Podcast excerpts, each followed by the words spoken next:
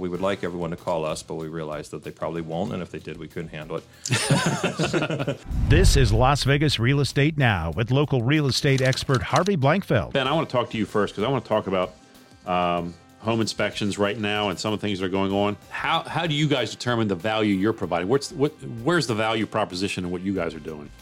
Well, we try to do, of course, everything we can plus above and beyond, and and I, I, try to educate people when I have the platform um, about what to look for in a home inspector. We would like everyone to call us, but we realize that they probably won't, and if they did, we couldn't handle it. It's okay to ask a home inspector how experienced he is. Yeah, I mean, that, that's a legitimate question.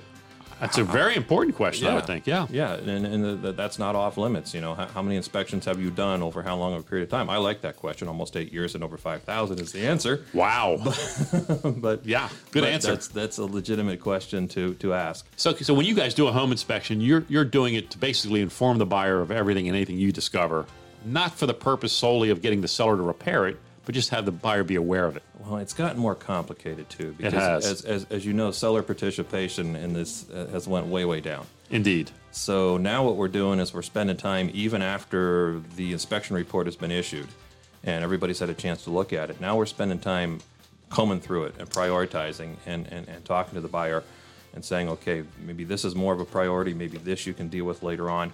Maybe even hooking them up with qualified professionals to get uh, cost estimates and Right. having somebody available that they can repair something because now you have a plan of action versus not having a plan of action. Indeed. A home inspector's job is not to scare the buyer necessarily, but to inform the buyer of what's wrong and, like you said, prioritize those issues, decide what's, you know, maybe it is something that's cancelable over, but maybe not. But you made a great comment about when, when, when the buyers attend the inspection with you. Let's talk about that just real quick.